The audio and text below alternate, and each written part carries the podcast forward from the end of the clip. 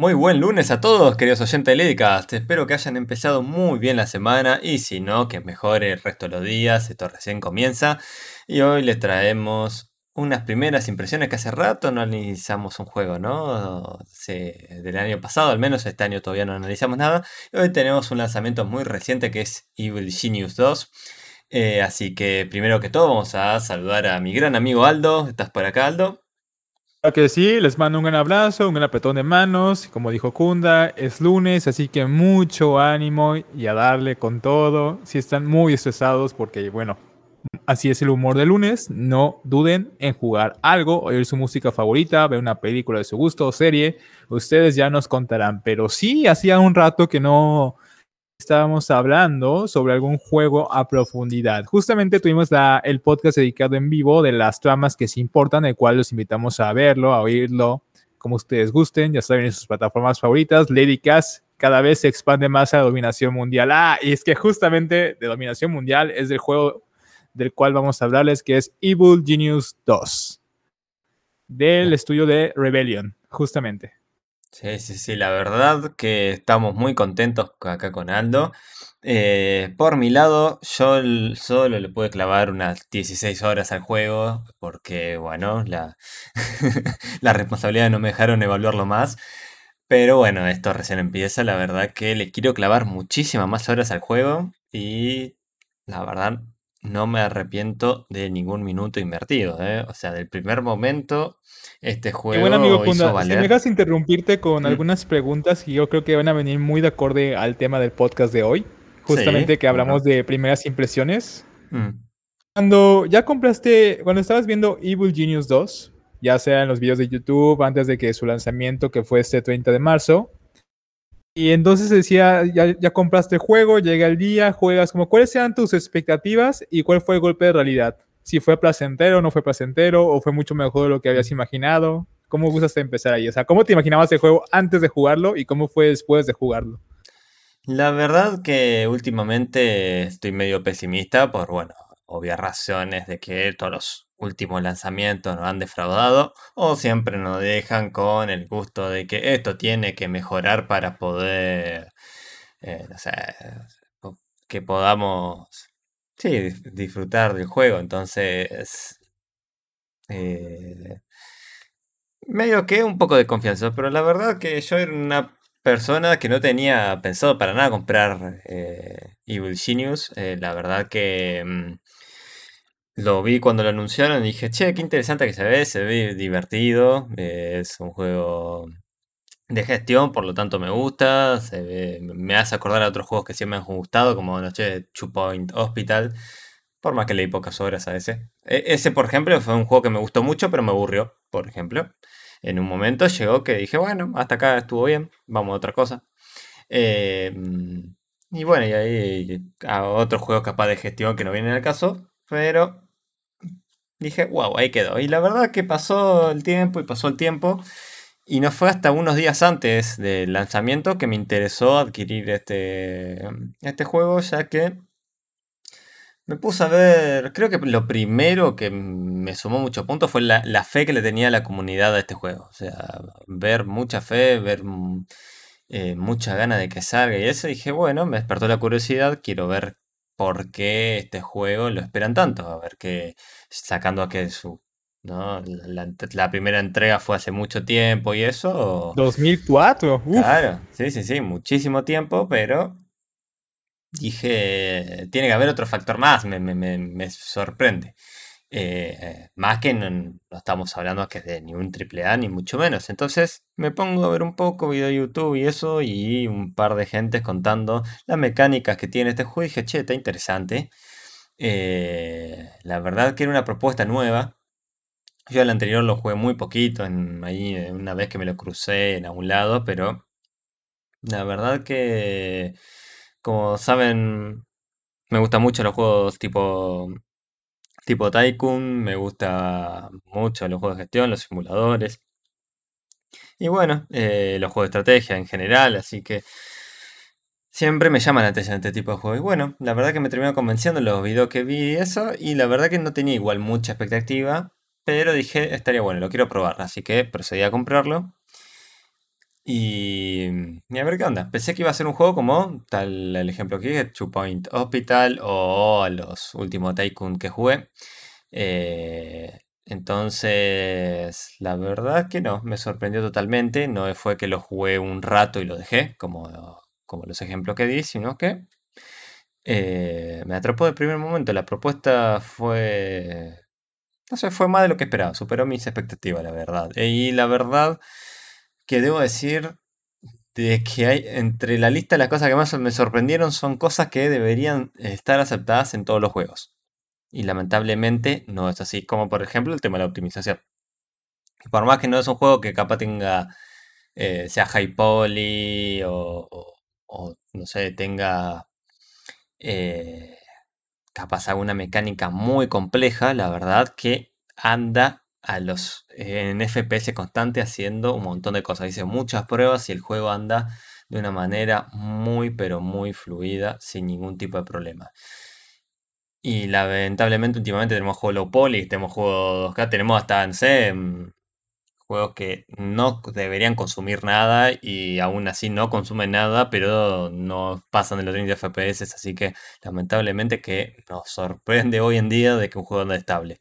Así de triste está la realidad y este juego superó mis expectativas por todo lo que es el gameplay, por muchas cuestiones, pero también por lo bien optimizado que está. Lo quiero destacar desde el primer momento porque suma muchos puntos eso. O sea, hace mucho que no tengo un lanzamiento que de primer día anda bien.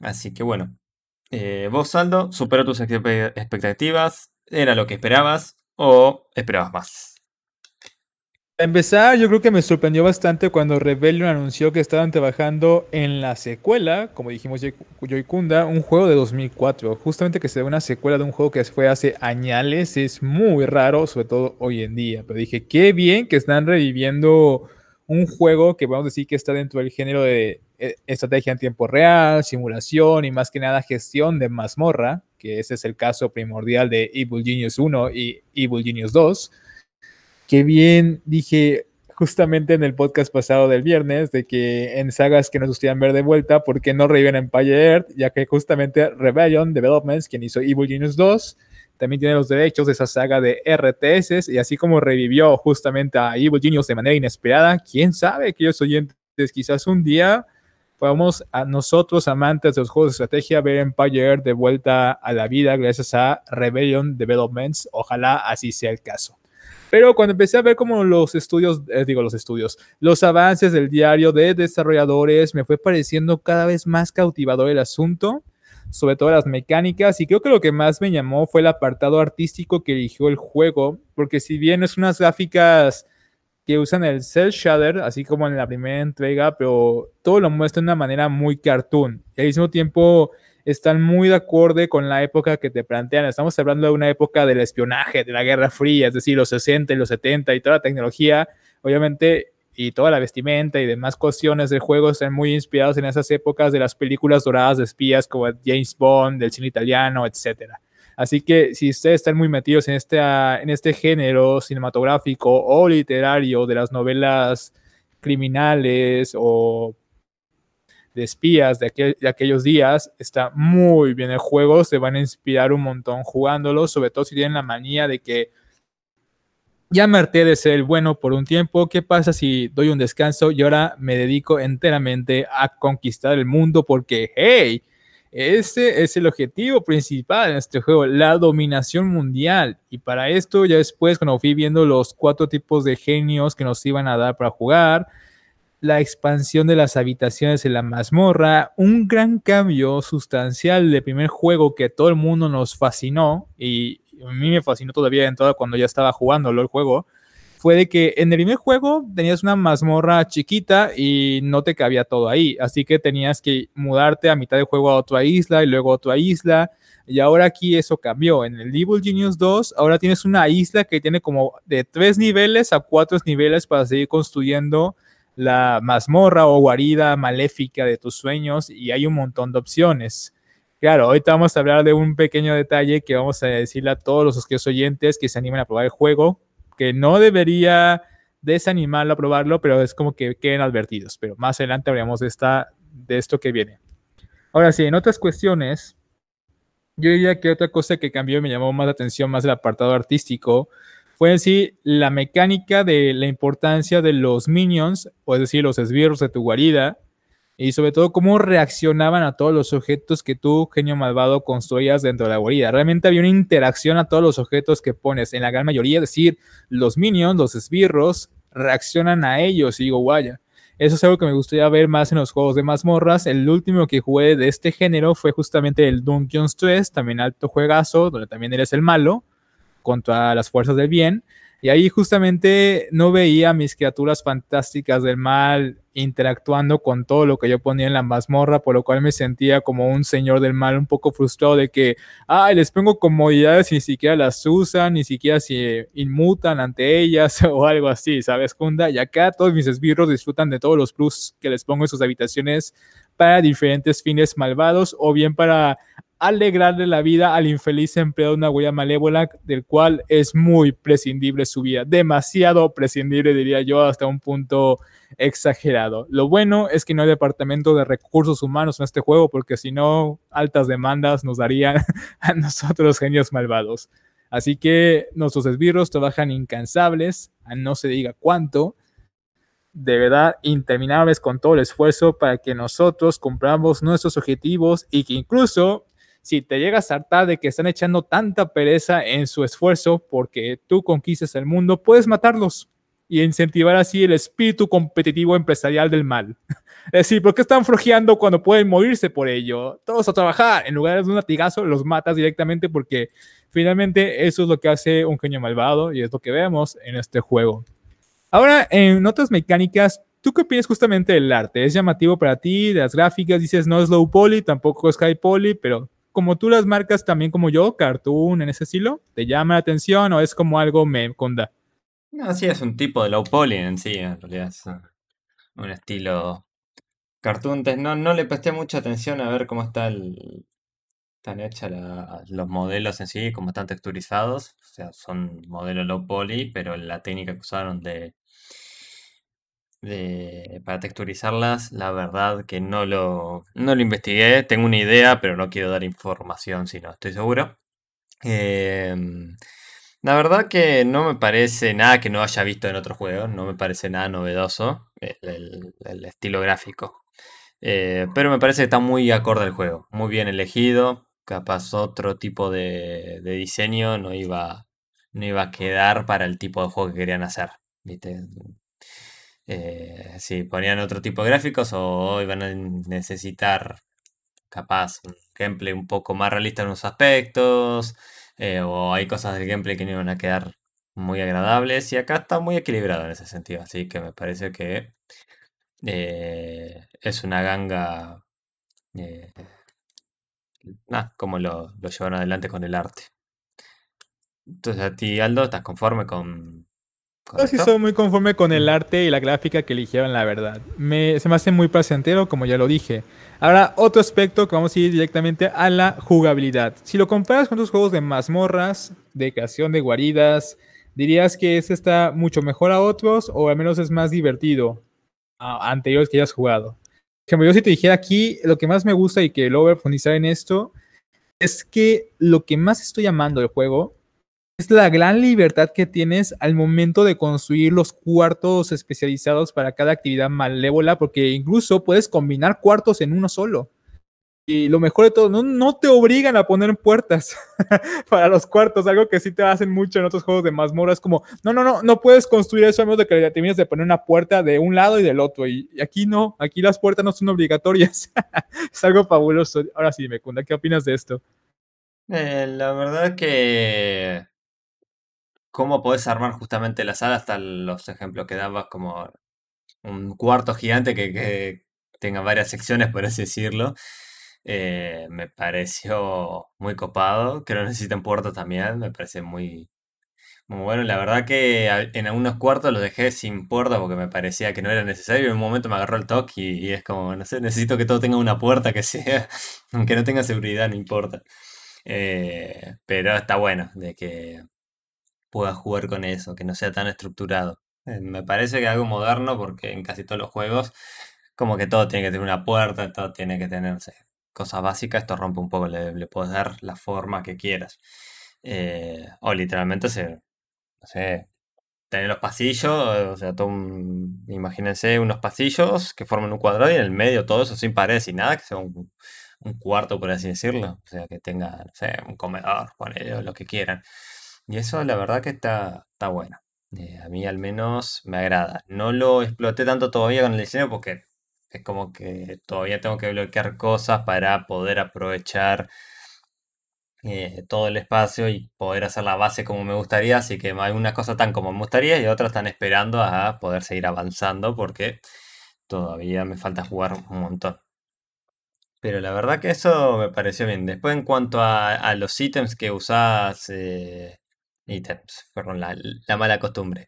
En cuanto a no sé, las cosas que puedes poner como decoración y eso, sacando algunas que son particularidades de, de esta ambientación que tiene el juego, tiene lo común de, cualquier juego de, este estilo, ¿viste? las flores, las sillitas, las luces eh, y esas cosas. Así que, pero bien, eh, la verdad que estoy muy conforme con por cómo se puede modificar o armar la, la, base de uno. La verdad que está bueno porque podés hablar con cualquier persona y, siempre haber una idea creativa que decís, ah, qué copado haber combinado esto, queda muy agradable a la vista, más allá de que la funcionalidad sea la misma, ¿no? Que estén separadas o juntas las alas. Pero bueno, está, está buena la verdad. Así que... Acuerdo contigo.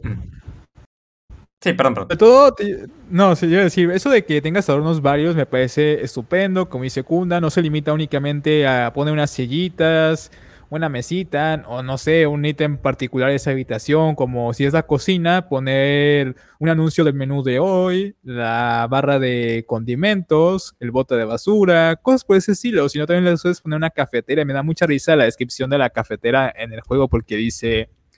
Roma no se construye en un día porque no tenían café. Me parece fabulosa esa descripción, así que yo como buen cafeinómano le pongo cafeteras a todos los cuartos porque, oye, no vas a conquistar el mundo sin café.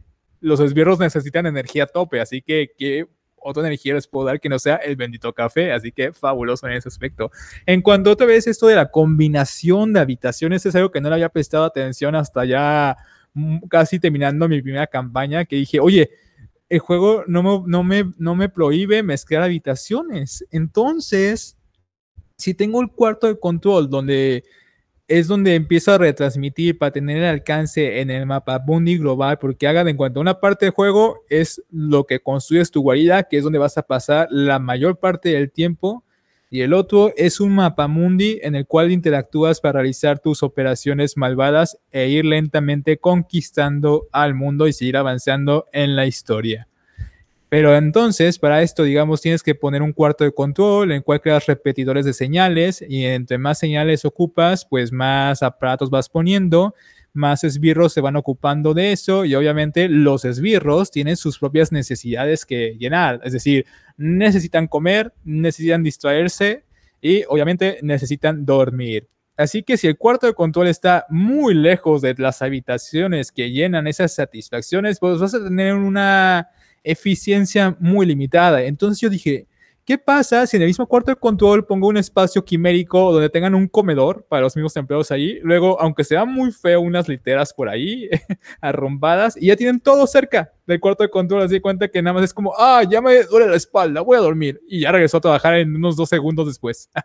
Así que dije, wow, la verdad es que estoy, estoy pasmado de lo bien que le hicieron ahí de mezclar habitaciones y que juego no te ponga limitaciones como de de decir, mínimo esta habitación para tal efecto tiene que tener un espacio de 6 x 6, 12 x 12 y a veces ni te da el espacio. No, no, no. Aquí mientras sea un 4 x 4, literalmente puedes hacer cualquier tipo de habitación y ponerle nada más un ítem y ahí quedó la habitación. Fabuloso y lo puedes así combinar con, el, con las diferentes utilidades de de habitaciones que hay en el juego. Como dije, cuarto control, con todos estos cuartos que necesitan los esbirros para poder satisfacer sus otras necesidades. De lo contrario, ¿qué pasa si un esbirro no cumple con sus necesidades? Pues, amigos míos, lo que hace un esbirro que está muy insatisfecho con su vida como empleado del mal es desertar. Y no nos conviene que deserte porque va justamente a dar el chisme, a dar la mentirota a las fuerzas de la justicia de dónde está la base, qué estamos haciendo exactamente. Y si las fuerzas de la justicia se enteran de lo que estamos haciendo, pues mandan a la artillería y a la caballería pesada a cargar con todo a nuestra guarida y eso obviamente no lo queremos. Es otro elemento que te llegué a preguntar, Kunda. Ahorita de lo que vas jugando en tus primeras impresiones del el argumento central del villano, de su propia, no sé, trama contra el mundo, porque hay cuatro genios, y esto que sí, que esos cuatro genios tienen cada uno su propia campaña única de cómo va a conquistar el mundo, también con una arma de destrucción masiva. La verdad que eso se me hizo muy original hasta el momento. Pero tú, hasta ahorita, ¿cómo vas? ¿Qué sientes en cuanto a la historia, en cuanto a tu genio, en cuanto a la ambientación de la época y de la reacción de las fuerzas de la justicia? Em, la verdad que Está interesante, es como muy creativo todo como está propuesto, todas las historias, todo. Eh, yo personalmente estoy jugando la campaña, no recuerdo el nombre, pero es como la, la que... Salika, ¿no? La morena. Sí, sí, sí, sí. Salika, sí. Que... Mm, y la verdad que no me gusta mucho, no sé si es el doblaje de voz, el doblaje, bueno, la voz que le pusieron, el actor de voz, mejor dicho, o qué, pero veo que no, no me enganché mucho con el personaje. En sí la historia o la idea que tiene está, está buena como quiere dominar el mundo. Y la verdad que me gusta más capaz eh, la historia que tiene cada uno y, cómo está todo el, universo en sí, más que por ahora la historia de, este personaje.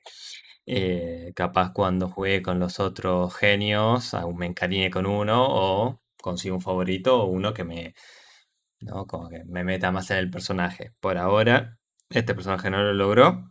Eh, pero como dije, muy, muy creativo todo el logre que le hicieron, la verdad, a, todo el mundo. Así que nada, eso es lo que tengo para decir. Positivo, ¿vale? No, no, no, no, lo digo de mal de que. No lo digo pero conciso. Claro, sí, sí, no, no es que lo digo de mal de que eh, es un dedo abajo, no, no, no está, a mí no me convenció capaz, sea por el actor de voz o el diálogo o lo que sea, no, no me encariñé con el genio con el que estoy jugando. Aún así, como que estoy contento con, con el lore en general, así que no es ningún dedo abajo. Bueno, justamente hablando de esos cuatro genios que tenemos a nuestra disposición, la verdad es que me pareció una elección muy interesante y creo que un poco mejor al primer juego. De hecho, hay un, solamente hay un genio del primer juego que regresa, que era como muy icónico y era como imposible sacarlo. Y es justamente el genio malvado más estereotipado que podemos imaginar. Es decir, está bajito, tiene el complejo de Napoleón, está calvo, tiene un nombre alemán, el acento alemán. Así que ya, ya se imaginarán que va un monóculo y una cicatriz en el ojo. Así que, pues digo, es el genio malévolo más estereotipado que puedan desear y justamente está disponible aquí. Su nombre es Maximilian von Klein. Y justamente él es como un gran CEO del mundo empresarial que se hartó del, del, cinismo de este mundo capitalista y es como, yo quiero convertirme en el presidente empresarial mundial y esa es mi campaña de dominación hacia donde va, al menos si tengo entendido. Luego, como dijo Kunda, está Salika, que es justamente una super genio, más allá de ser malvada, es una super genio amante de la tecnología, que justamente quiere emplear tecnología para la dominación mundial. Luego está una llamada Emma Bond, que se supone que ella en el primer juego era quien dirigía una agencia internacional antiterrorista y antigenios malvados. Hagan de cuenta como el M1, M15 de Inglaterra. Ella era la jefa espía.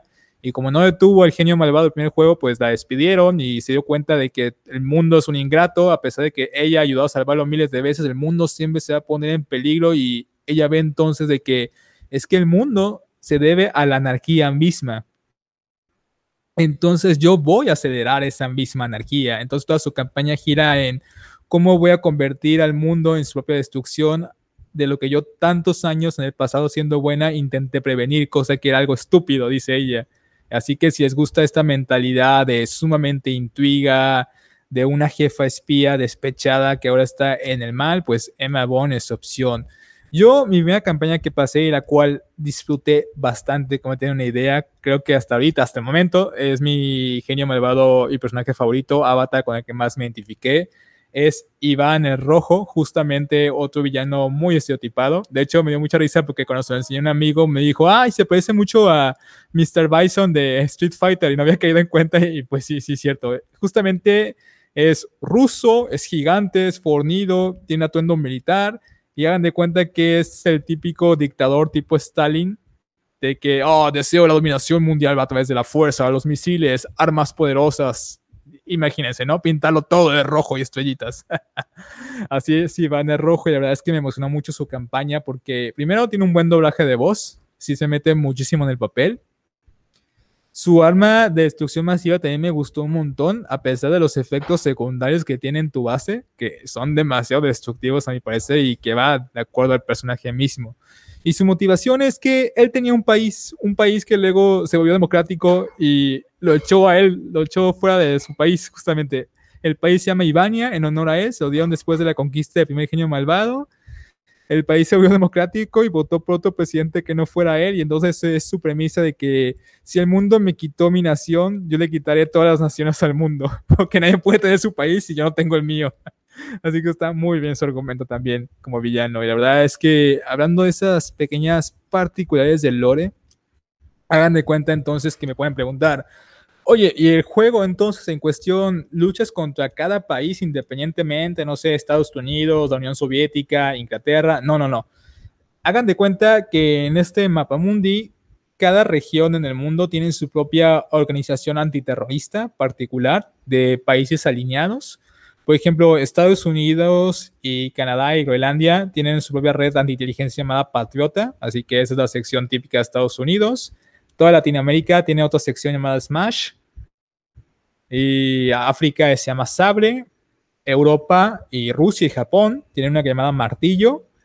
Y el resto de los países de Oriente Medio y Asia, es decir, China, el sudeste asiático, hasta Australia, tiene otra llamada Yunque.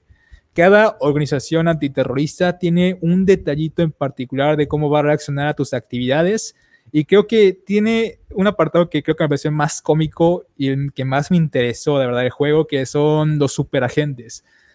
Hagan de cuenta que nuestra guarida, de vez en cuando, porque dicen, si tu fachada es un casino en una isla, donde de repente la gente ve volando un montón de helicópteros llegando y saliendo, llegando y saliendo, pues sí llama la atención, evidentemente, ¿no, Cascunda? sí, como que, oye, no se supone que esa isla es solamente un casino.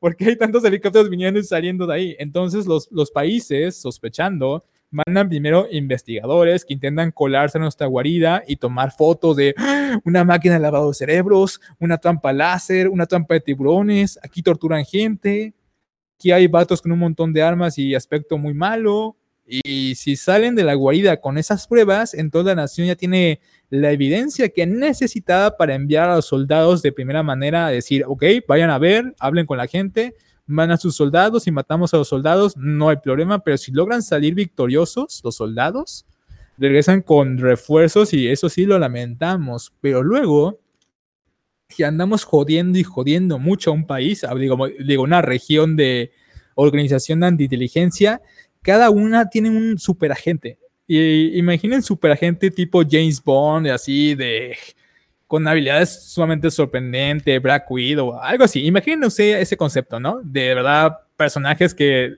yo les daría un cómic a cada uno. Y que tiene una personalidad muy de acuerdo a la organización antiterrorista que representan y que te afectan a ti, al jugador, de una manera, uff, horrible. Yo al menos ya me he enfrentado a todos y puedo decir que son una amenaza terrible cuando les llamas mucha atención. Por ejemplo, el de Patriota se llama el agente X y llegan de cuenta que es el Capitán América, pero en modo investigador. Y este lo que hace es literalmente spamear en medio de algún punto desprotegido de tu base para tomar todas las evidencias posibles y enseñarlas a las fuerzas del bien de qué realmente estás haciendo en tu guarida.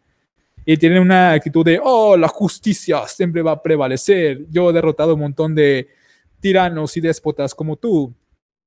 Y obviamente dirán, ¿y cuál es el super agente de toda Latinoamérica Unida? Es un luchador. es un luchador que te carga la base a base de explosivos y literalmente es la fusión entre el Santo y Blue Demon y se llama el Santo Azul. Ese es el superagente de Latinoamérica Unida o Smash. El de Martillo, el de toda Europa, Rusia y Japón, Es una rusa a la cual la bañaron en radiación Z y se hizo súper fuerte y se llama Olga, Olga Atómica, justamente carga con su gran ametralladora haciendo pedazos a todos tus esbirros en la base hasta el punto de matarte. Y ahora viene una de las que considero las más molestas, una amenaza, pero a un nivel no sé, como en la película esta de Spider-Man, de, esa sí es una amenaza a nivel Vengadores, así le pongo. La de Yunque, de toda la región asiática y Medio Oriente, se llama Simetria. Simetria lo que hace es spamear en el punto más desprotegido de tu guarida, bloqueando todas las cámaras de la guarida y justamente aparece con un equipo de élite de sigilo y pícaros que se encargan de robarte todo el oro y todos los botines que tienes hasta que sean descubiertos o al menos hasta que sean detenidos. Y realmente es que Simetria se puede cargar fácilmente al 60 o 50% de todos tus esbirros en las guaridas si tiene la oportunidad y si no se detiene a tiempo. Así que esa sí es una amenaza a nivel Vengadores. Por último, hay un superagente, hay, hay dos más. África Sable tiene a una llamada, ay, no recuerdo bien su nombre, es un nombre africano, pero es una tipa con un gran martillo y ella literalmente hace pedazos con su gran martillo todas sus defensas y trampas, les da un martillazo y adiós la trampa de tiburones. Ah, que el tiburón le iba a saltar, le da un martillazo y lo mata, así está esa tipa. Luego está, por último, uno independiente llamado John Steele. John Steele se supone que en el juego era el James Bond parodiado. Se supone que acá se retiró y su secretaria hizo una nueva organización de jóvenes voluntarios que iban a ser todos John Steele Así que esto lo entendí más como la onda de la película de Kingsman. Hagan de cuenta que esos son los superagentes John Steele y que igual es un, un sujeto joven, un muchacho tipo James Bond que intenta colarse en tu guarida por un barco súper chulo en la playa y sabotear y matar todo lo que puede en tu base. Así que en ese momento de primeras impresiones puedo decir, sigo maravillado con el juego, aunque yo creo que tienes algo que decir más esto, Kunda, el lore, lo que te ha parecido, antes de que pasemos como las cosas que no nos gustan, ahorita en las primeras impresiones. Eh, no, no, nada que agregar, la verdad que lo describiste. Ah, ¿Y a ti qué no te gusta?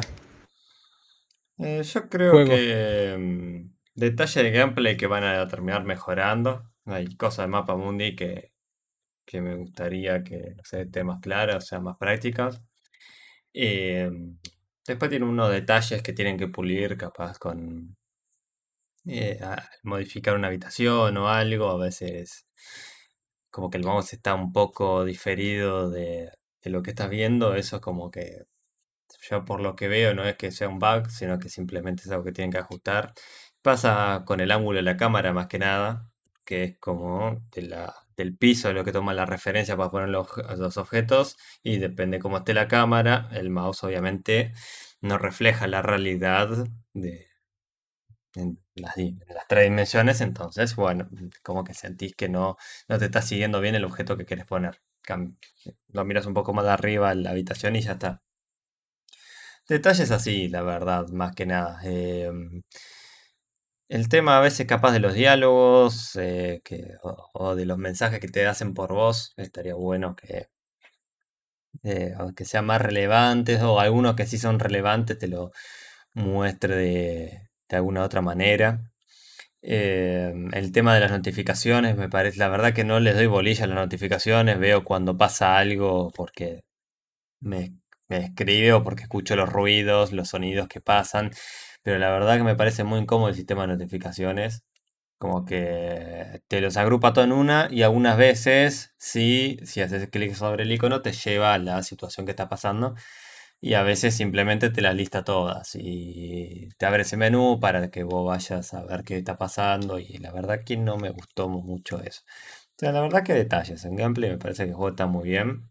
me da gracia como disfrutas mucho de, Lore Aldo y yo me gustó Lore, pero no profundicé en él, simplemente estoy muy contento con las mecánicas y les presto mucha atención. Me gusta mucho cómo prioriza las órdenes. Eh, la verdad que los desarrolladores, desarrolladores hicieron muy, muy buen trabajo.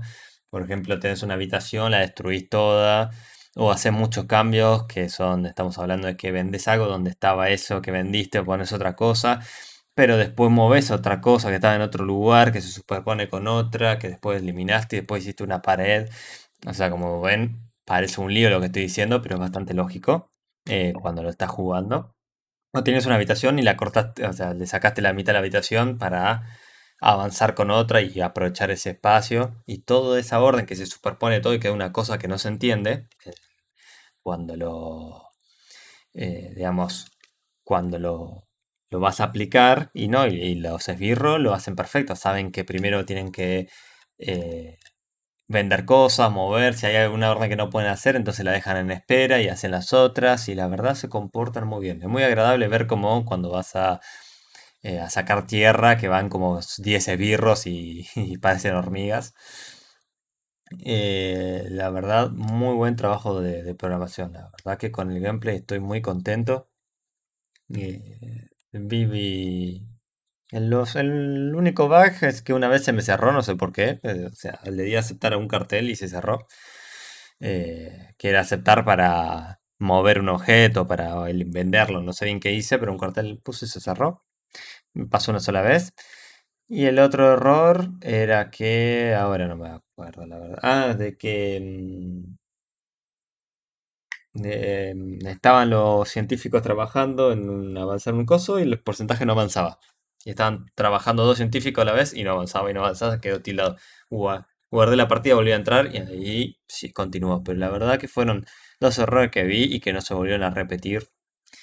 Así que la verdad, muy contento, muy bien optimizado, muy lindas las animaciones de los personajes. Eh, muy bien hecho. Capaz tienen que mejorar un poco la inteligencia con unas cosas, como a veces un guardia quiere.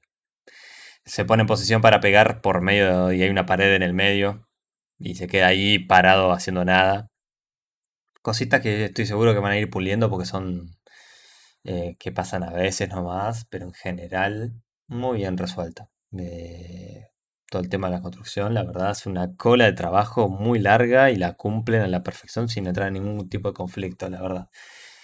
Eh, eso fue creo que lo que más me sorprendió. Eh, la verdad, muchas cosas andando a la vez, muy bien optimizado. Eh, me hubiera gustado, la verdad que 300 esbirros, se nota que el juego está muy bien equilibrado. El máximo son 300 esbirros y con eso te alcanza para hacer todo lo que quieras, todo. Me hubiera gustado tener más para solo por placer nada más. Eh, pero la verdad, muy contento con todo. Y el otro detalle que no me gusta es el tema de la campaña. Que la campaña para ir desbloqueando cosas, tiene tipo tecnologías o Sí, en realidad principalmente tecnologías, que esa tecnología te, obviamente te permiten hacer un montón de cosas. Tienes que avanzar en la campaña y a veces le das más prioridad a cosas que vos tenés ganas de hacer porque por placer, porque estás en el personaje, estás disfrutando tu base. Y no sé, necesitas oro, necesitas para el proyecto que querés hacer o querés hacer una misión secundaria. Y esas cosas molestan un poco, como que tenés que aplazar algunas cosas que querés hacer para después. La verdad que ese es el, los detalles que le encuentro. Eh, pero la verdad estoy muy contento con el juego, la música está bien, siento que le falta capaz un más repertorio, pero lo que se escucha está muy bien. Eh, así que la verdad, eh, felicito a, los desarrolladores por, por este producto. Hace rato que no descargo un juego de lanzamiento y, me quedo tan contento. Y le clavé 16 horas y la verdad quiero clavarles más y tengo ganas de seguirlo jugando. Estoy muy atrapado con el juego. Así que bueno, en resumen, eso alto. Bien, versión muy bueno. Esas observaciones. Y parte yo creo que lo que puedo decir que no me gusta el juego es que no pueda cancelar una misión secundaria. Y eso a veces me perjudica demasiado porque es de que tengo que cumplir la misión secundaria y a veces no aparecen los objetivos principal es esa misión secundaria porque tengo que todavía avanzar más en la historia principal, pero ojo, ¿qué pasa? Y lo que dije, estoy reflexionando, ¿qué pasa si llego a hacer una misión secundaria la cual no puedo avanzar porque no desbloquea un nuevo tipo de esbirro por no poder avanzar a la historia principal? Y esto porque desbloqueas nuevos esbirros haciendo misiones secundarias. Así que necesito un botón de cancelar historias secundarias justamente para cuando pase este dilema, que creo que es muy importante que lo arreglen a la de ya. El otro es que no son como muy intuitivos diciéndote qué tienes que hacer. O sea, te dicen, haz tal cosa, pero no dicen dónde. Así que andas picándolo ahí lo suave hasta que ves un diálogo adicional que te marca el objetivo que estás buscando cumplir en el objetivo de la historia principal o secundaria. El Hokunda, sí, también para los que no nos guste tener como la limitación de que quiero hacer más cosas, pero no puedo hasta que complete gran parte de la historia. Bueno, tienes que llegar hasta la mitad historia principal para desbloquear todo. lamentablemente, en el modo normal. Pero para los que no quieran esto, existe el modo sandbox en el cual no tienes este, limitaciones de ese tipo. Y si tienes la campaña, lo único que te desactiva obviamente son los logros en este modo sandbox. Pero ya tienes todo desbloqueado para poder construir desde ya tu guarida de los sueños. Por eso se llama sandbox. y creo que lo último que también no me gustaba, que necesito un botón para que los minions, es decir, nuestros obreros, nuestra mano doble en masa, no se enfrente a los enemigos en la guarida. Quiero un botón para que huyan, porque ellos van a querer enfrentarlos y evitan que los guardias, es decir, los esbirros especializados en eso, en matar a tus rivales que se atreven a entrar tu guarida, pues evitan que hagan su trabajo. Entonces tengo un genocidio de esbirros por los superagentes y es como, oh no, acabo de perder el 75% de mi mano obrera y es muy difícil recuperarla en el juego. Literalmente tienen que pasar, creo, dos minutos en tiempo real para que te lleguen dos esbirros nuevos a la base. Así que ustedes imaginarán mi gran frustración. Necesito, creo que esas reparaciones a las de ya, y es lo único que puedo decir que he encontrado en aspectos negativos. Lamentablemente se nos acabó el tiempo y como ven, estamos yo y Kunda muy entusiasmados con este juego, el cual seguimos jugando. Y yo, creo, que, antes de cerrar, que te interrumpa Aldo, puntaje por ahora de las primeras impresiones del juego. 9. Yo le doy un 9, cerrado. Mm. De mi lado. Y aparte, concuerdo que es lo mejor que he jugado en este año. Mm, hasta el momento. La verdad que sí. Eh, yo por el momento hay que profundizar más para hacer puntaje, que lo profundizaremos cuando hagamos el podcast sobre las impresiones finales, por así decirlo. Por ahora le pongo un 8 al juego, pero la verdad que estoy muy conforme eh, y creo que sí, va, a terminar de más puntaje. Eh, nos falta todavía el parche que va a ajustar varias cosas. Es muy buena idea la de los esbirros, yo ya lo di por hecho que era así, entonces nada, digo que mando un, una F en el chat imaginario cada vez que pasa eso. Te van a morir, güey. no, que se mueren, sí, sí, sí, todo el tiempo ya me pasó varias veces. Pero fue como ya di por hecho que es así la mecánica y nada, pero sí, estaría bueno que la cambien, la verdad, que puedas poner algo. Eh... El botón de no ah. enfrenten a los, a los enemigos, no corran. Claro, corran por sus vidas. Así que bueno, eh, o que tengan, no sé, un refugio, ¿no? Una habitación que sea refugio. Sí, así, o sea, así como vayan y digan al guardia que hay un intruso, pero no peleen con el intruso. Claro, sí, sí. Porque si no, el guardia se rasca el mm. culo y no hace nada. Sí, no, totalmente. Así que bueno, eh, nos quedamos sin tiempo. Espero que les haya gustado, espero que nos dejan su comentario si prueban este juego, si tienen una duda, nos la preguntan. La verdad que lo recomendamos. Eh, acá en Argentina, no sé por allá, está creo que redondo 500 pesos, es un poquito menos, pero la versión base 600 el deluxe, 600 sin moneda. Eh, así que la verdad que por ser un juego que acaba de salir y por la cantidad de horas que le puedes mandar, es muy buen precio. Sí, así que Nada, muy recomendado jugarlo. Así que ya te, se enterarán de nuestro review final más adelante. Así que muchas gracias por escucharnos. Que tengan muy buena semana. Y por mi lado, los saludo con un For the Lady. For the Lady. Muchas gracias. Hasta la próxima.